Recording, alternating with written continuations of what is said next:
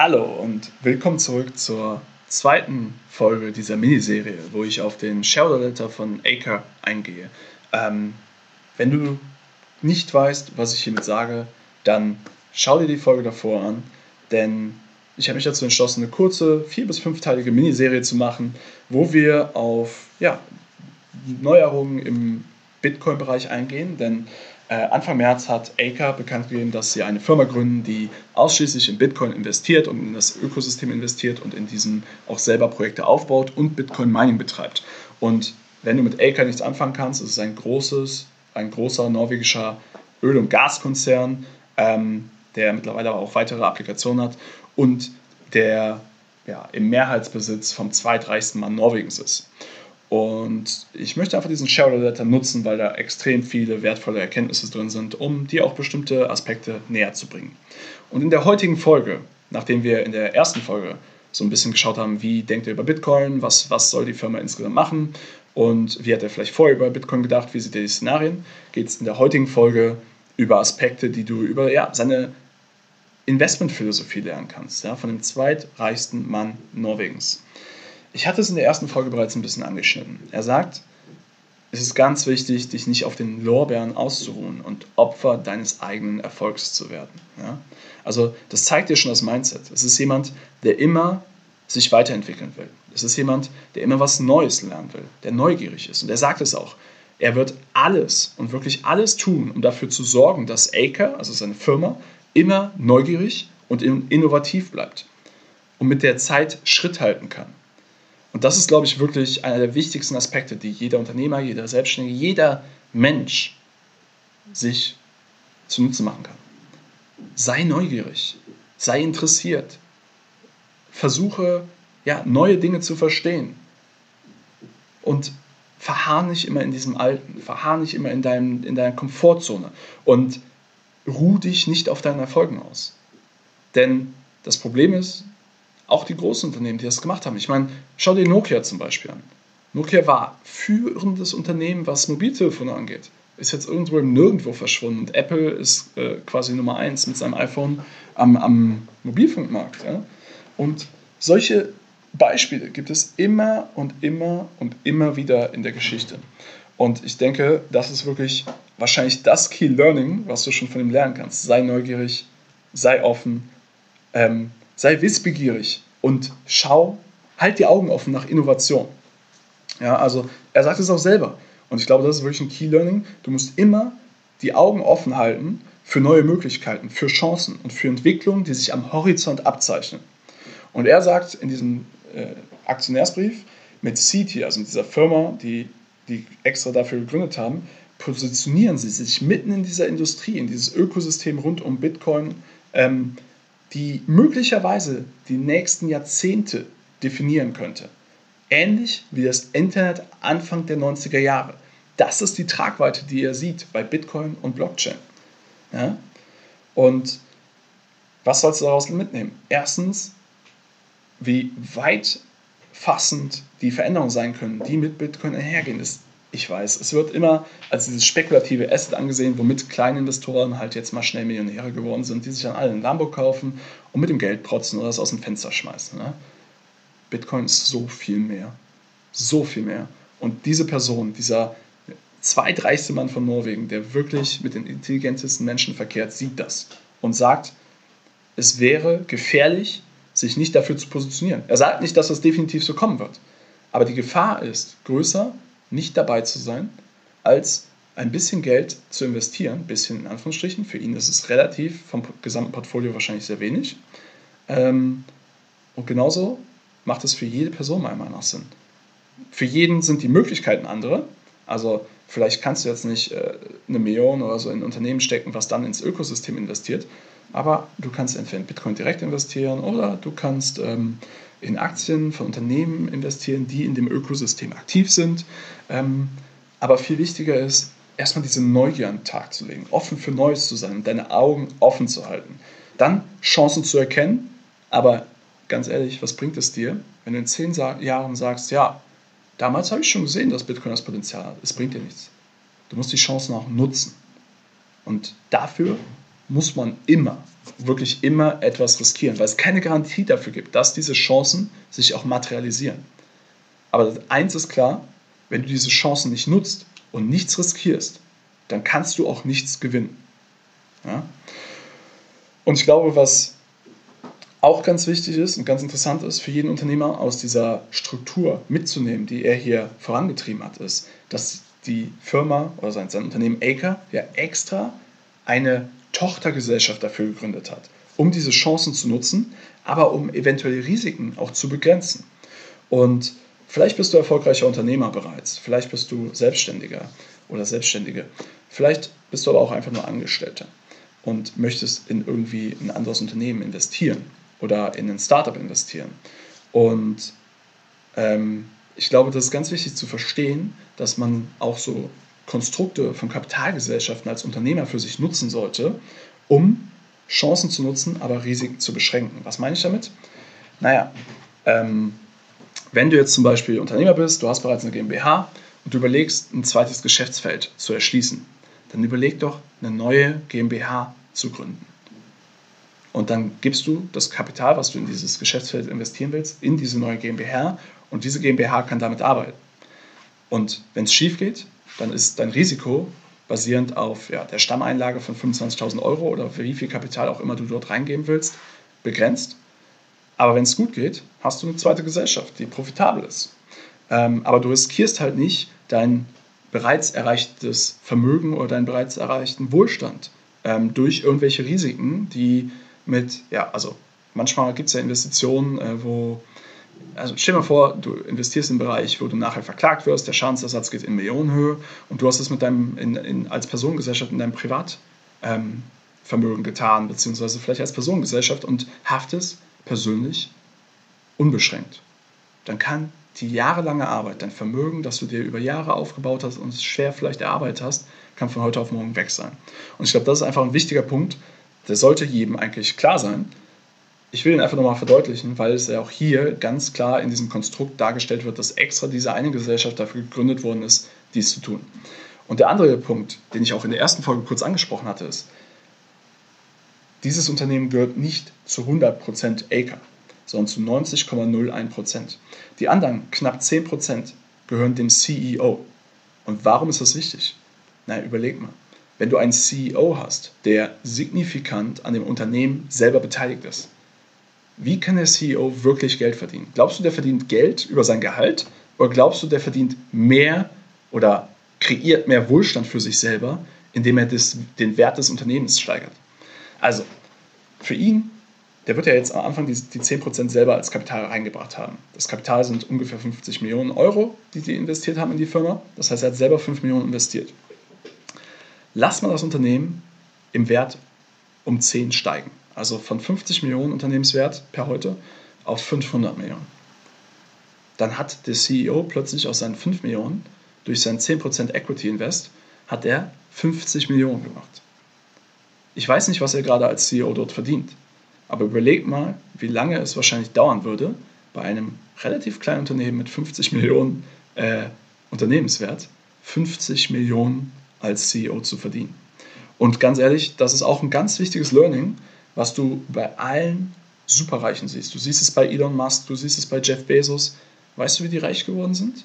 Die sind nicht reich geworden durch ihr Gehalt, sondern die sind reich geworden dadurch, dass sie eine Firma geschaffen haben, die extremen Mehrwert schafft, die dadurch extrem ähm, im Wert gestiegen ist mit der Zeit und sie selber nicht eine Aktie oder ganz selten mal Aktien, bei Jeff Bezos zum Beispiel, er verkauft regelmäßig Aktienpakete für Spenden, ähm, aber ein Großteil der Aktien, die ihnen als ja, Gründer ähm, zustanden oder die ihnen gehören, langfristig gehalten haben.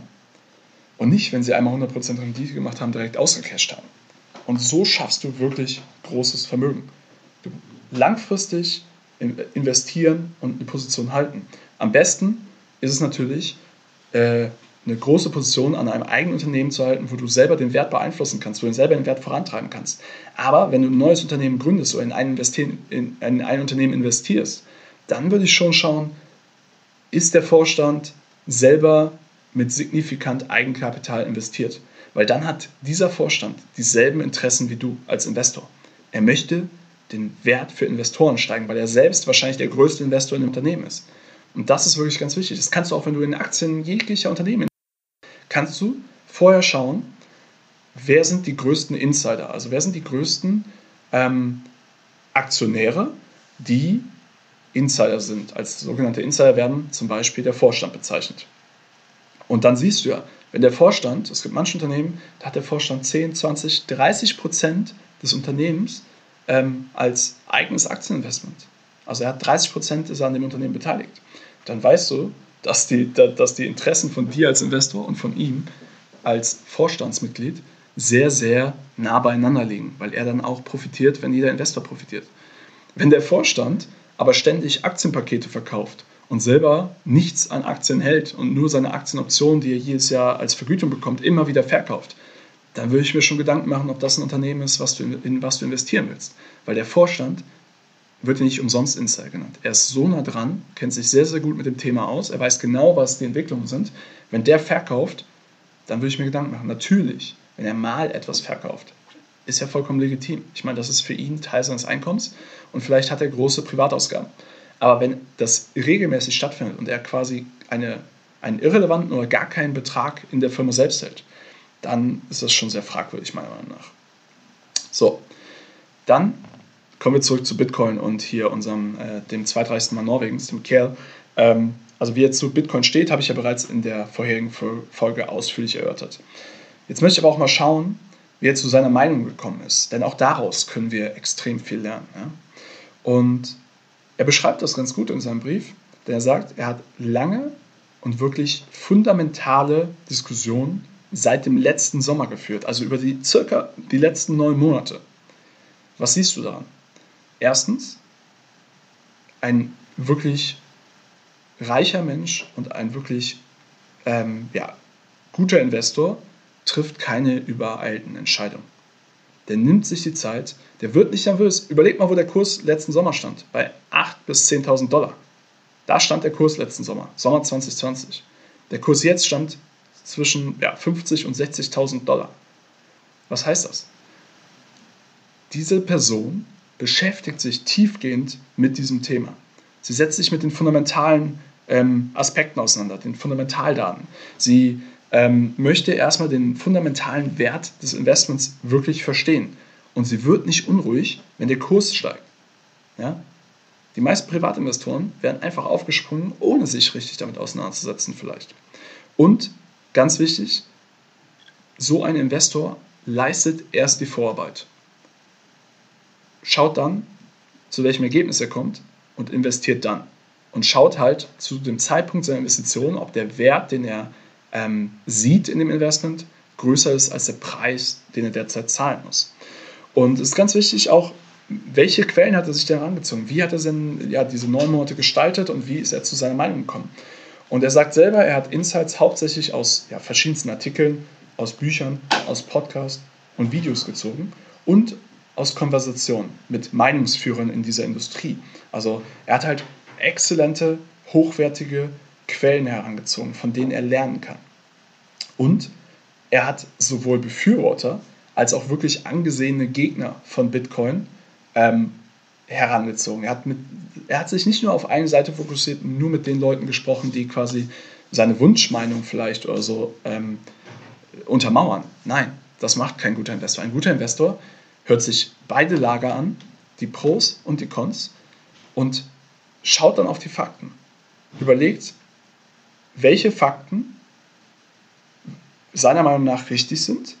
Also die Fakten, es gibt ja eigentlich ja nur ein richtiges Set an Fakten, aber er überlegt dann auf dieser Basis, ähm, welche der zwei Lager seiner Meinung nach Recht hat, basierend auf den Fakten, auf den objektiven Fakten, die er selber sieht und durch diese ganzen, durch diesen iterativen Prozess, den Austausch mit diesen Meinungsführern, das Lernen durch Artikel, Bücher, Podcasts und Videos, ja, zu den Erkenntnissen, zu denen er gekommen ist, welche Erkenntnisse er aus den Fakten entsprechend ziehen kann. Also er betont, dass er gerne in miteinander konkurrierende Narrative eintaucht. Das heißt, ich glaube, die größte Gefahr für jeden Investor und auch für dich ist es, sich nur Quellen heranzuziehen, die dich in deiner Meinung bestätigen. Das nennt man Confirmation Bias. Dazu mache ich vielleicht auch nochmal eine Folge. Aber es geht darum, sich beide Seiten anzuhören und dann eine fundierte Meinung zu überlegen. Und nicht die Meinung einer Seite einfach zu übernehmen, sondern die Meinung dieser Leute zu verstehen und auf welcher Basis diese Meinung ähm, zustande kam. Und diese Basis sind die Fakten. Und wenn du dann die Fakten heranziehst und dir deine eigene Meinung aus diesem ganzen Wissen, was du dir angeeignet hast, ähm, ja, erstellst oder zu dieser Meinung kommst, dann kannst du wirklich gute Investmententscheidungen treffen. Und das Schöne daran ist doch, ich meine, überleg mal, was er aufgezählt hat. Artikel, Bücher, Podcasts, Videos. So, das steht uns allen aufgrund des Internets heute zur Verfügung. Also wir haben alle dank des Internets Zugang zu diesen Infos. Aber Wert entsteht, ja, wenn deine Neugier dich außerhalb der Algorithmen führt, so nennt er es. Weil diese Algorithmen schauen halt, okay, was hast du schon mal gesucht, was interessiert dich, und die geben dir mehr davon. Aber wichtig ist, du kannst halt diese vorgefassten Ideen, die dir dann auch immer wieder durch die Algorithmen präsentiert werden, nur hinterfragen und challengen, wenn du bereit bist, aus deiner Komfortzone rauszugehen. Wenn du bereit bist, dir andere Meinungen anzuhören. Wenn du bereit bist, dich mit kritischen Bitcoin-Gegnern auseinanderzusetzen und zu hören, warum sind die jetzt so kritisch gegenüber Bitcoin? Okay, du verstehst, sie sind kritisch, du verstehst die Fakten, wirst du die Fakten genauso auslegen wie der Gegner? Das ist die Frage. Ja? Und was ich ganz spannend finde, er sagt, Bitcoin hat sie inspiriert, ihr intuitives Verständnis vom Geld zu hinterfragen. Und das ist wirklich interessant. Die meisten Menschen, mir ging es ähnlich, wahrscheinlich geht es dir auch so, wenn du dich mit dem Thema schon beschäftigst, kommen zu Bitcoin, weil natürlich die nur exorbitant hohen Renditen, über, seitdem es Bitcoin gibt, über die letzten zwölf Jahre mit im Schnitt über zweihundert Prozent Rendite, natürlich ist das was, was die Leute anspricht. Wir Menschen sind emotional getrieben, wir sind gierig, ähm, das ist mega spannend.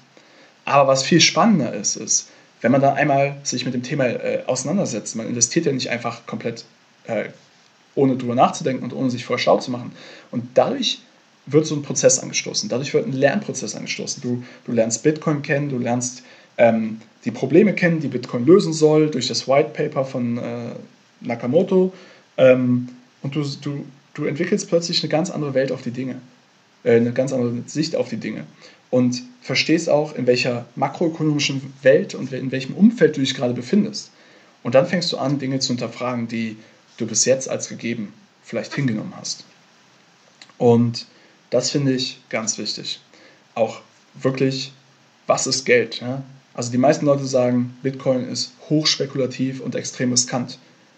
Und trotzdem gehen mittlerweile extrem vermögende Menschen her, wie Michael Saylor mit seinem Unternehmen, und sagt, für mich ist es viel riskanter, Fiat-Währungen wie Dollar oder Euro zu halten, die jedes Jahr einen gewissen Prozentsatz an Wert verlieren, dafür halt sehr langsam, relativ langsam, als ich habe ein, volatil, ein volatiles Investment, was aber langfristig im Wert steigt. Und deswegen ist es alles immer eine Frage, das sagt er zum Beispiel auch in seinem Investor-Letter, es ist alles eine Frage der Perspektive und von welchem Punkt aus du es betrachtest. Also sein Zitat, was ich dir gerne wiedergeben will, ist "The reference point matters for your perspective." Also von wo du drauf schaust auf das Thema, ist unglaublich ausschlaggebend. Deine Perspektive ist extrem wichtig, von wo du startest. Und das solltest du dann vielleicht auch mal hinterfragen. Also wenn du kritisch bist, hinterfrag mal, wie bist du zu diesem Schluss gekommen? Wenn du pro Bitcoin bist, dann hinterfrag mal, was müsste denn eintreten, damit du kritisch wirst oder damit dein Investment keinen Sinn mehr macht. Und was sind die, was sind die Gründe, warum du investiert bist oder warum du investieren willst?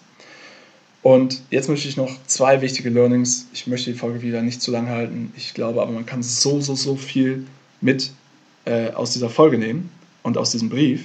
Deswegen möchte ich noch zwei wichtige Aspekte hier abdecken. Erstens erzählt er später in diesem Brief eine Geschichte über seinen Mentor und was seine Key Learnings waren. Und das möchte ich jetzt auch gerne mit dir teilen. Denn er sagt, erstens hat er gelernt, wie wichtig es ist, eine genaue Prüfung durchzuführen. Dann, wie wichtig ist es, die eigenen Annahmen zu hinterfragen. Also nicht Dinge einfach als gegeben hinnehmen, auch wenn du es immer so als Annahmen hattest, sondern einfach mal zu hinterfragen, wie bist du denn zu diesen Annahmen gekommen? Und dann sagt er, und das ist wirklich, ist, ich glaube, alle erfolgreichen Menschen vereint das, der dritte Punkt, den er gelernt hat, ist, anderen zuzuhören. anstatt die eigene Position zu argumentieren. Du lernst nicht, wenn du redest. Du lernst, wenn du zuhörst. Es ist viel mehr wert, dem anderen zuzuhören, seine Meinung zu verstehen, auf, aufbaut und dann zu reflektieren, was du damit anstellen kannst, als einfach nur deine Meinung den ganzen Leuten aufzudrängen. Dann lernst du nichts. Dann wiederholst du dich nur. Und das vierte ist, dann objektiv die Position zu analysieren, bevor man entscheidet. Also ich glaube, das fasst ganz gut zusammen, was ich ähm, dir in der ganzen Folge versucht habe näher zu bringen, wie erfolgreiche Menschen an ihre Entscheidungsfindung herangehen. Das ist egal, ob es Investitionsentscheidungen sind oder äh, Unternehmensentscheidungen, also Businessentscheidungen. Es sind immer dieselben Schritte. Eine ordentliche Prüfung vorher, die eigenen Annahmen hinterfragen, anderen Leuten zuhören, sich unterschiedliche Meinungen ranhören äh, und dann ähm, danach objektiv zu analysieren, die Fakten zu analysieren und eigene Meinung zu bilden, basierend auf dieser Faktenlage. Und der letzte Aspekt, den ich noch mit dir teilen will, ist ein schönes Zitat von ihm. Ähm, und das ist auch so wahr, das möchte ich einfach dir noch mit auf den Weg geben. Und zwar, the waiting is the hardest part. Und das fasst das auch wieder ganz gut zusammen. So. Wenn du mir jetzt zugehört hast und wenn du verstehst, warum er in Bitcoin investiert und mit diesem Unternehmen, was er gegründet hat, dann hast du auch verstanden, er sieht nicht kurzfristige Preissteigerungen, er sieht nicht äh, die zehn x, die vielleicht Bitcoin machen müsste, um dem digitalen Gold-Use-Case zu entsprechen. Er sieht etwas, was zehn, zwanzig oder dreißig Jahre runter ist, was den Zeithorizont angeht. Also was wirklich weit in der Zukunft ist. Und sein Investment so lang zu halten, das ist das Entscheidende. Ich glaube, es gibt auch ein Zitat von Charlie Munger, also hier dem, dem Partner von Warren Buffett, einem der größten, erfolgreichsten Value-Investoren der Welt, oder der größte wahrscheinlich. Und er sagt auch, das Schwierige ist nicht, die Investition zu tätigen, sondern danach auf deinen Händen still zu sitzen und nichts zu machen. Und lass das einfach mal auf dich wirken, denn das ist wirklich ganz, ganz wichtig, weil häufig der kleine Privatinvestor getrieben wird von seinen Emotionen und bestimmt hast du auch schon den Spruch gehört, hin und her macht Taschen leer. Und genau das trifft es ja wieder. Genau das solltest du nicht tun, sondern du solltest dir vorher die Zeit nehmen, eine fundierte Entscheidung zu treffen, dann zu investieren und dann aber auch zu dieser Entscheidung zu stehen. Außer, und jetzt sage ich außer, die Faktenlage ändert sich. Also wenn sich irgendwas an einer Investmentthese ändert, dann musst du halt hinterfragen, macht das Investment noch Sinn? Aber wenn sich nichts geändert hat und nur der Preis schwankt, dann tut es mir leid, dann hat sich an deiner These nichts geändert und dann ist es einfach wichtig zu warten, abzuwarten und, und diese Schwankungen auszuhalten. Und das schaffen halt die wenigsten Leute bei Bitcoin, weil die Volatilität extrem hoch ist. Und deswegen fand ich auch ganz interessant, das habe ich auch im ersten, ähm, im ersten Podcast zu dieser Miniserie erwähnt, er hat sich ja selber und seine Firma als Hodler bezeichnet. Hodler sind so, sogenannte Bitcoin-Investoren, die ihre Bitcoins langfristig halten. Also Hodling von Holding. Ja? Ähm, und vielleicht reflektierst du einfach mal für dich, wenn du Investitionen in der Vergangenheit getätigt hast, hast du genau diese Schritte befolgt, die ich dir gerade an die Hand gegeben habe? Ähm, hast du eine fundierte Entscheidung getroffen und dann diese langfristig durchgezogen? Oder bist du bei den ersten Schwankungen nervös geworden, hast das Investment wieder aufgelöst äh, oder wir verkaufen mit einem kleinen Verlust, äh, obwohl sich an der Investmentthese nichts geändert hatte? Hinterfrag dich einfach mal und überleg mal, welche Quellen, welche hochwertigen Quellen du für Ideen, Investitionsmöglichkeiten, die dir vielleicht vorschweben, heranziehen kannst. Und such dir unterschiedliche Meinungen, sei neugierig, bleib neugierig, sei offen für Neues und halt die Augen offen nach Chancen. Und ich meine, als Unternehmer, als Selbstständiger, als sehr guter Verdiener, du wirst es ja wahrscheinlich selber schon so beruflich machen. Jetzt geht es nur darum, das auch auf der Investitionsseite entsprechend zu tätigen. Und ich wünsche dir dabei viel Erfolg, reflektiere das für dich. Wenn du sagst, diese Folge hat dir gefallen, dann würde ich mich freuen, wenn du den Podcast abonnierst, wenn du mir eine schöne Bewertung hinterlässt und deine ehrliche Meinung abgibst.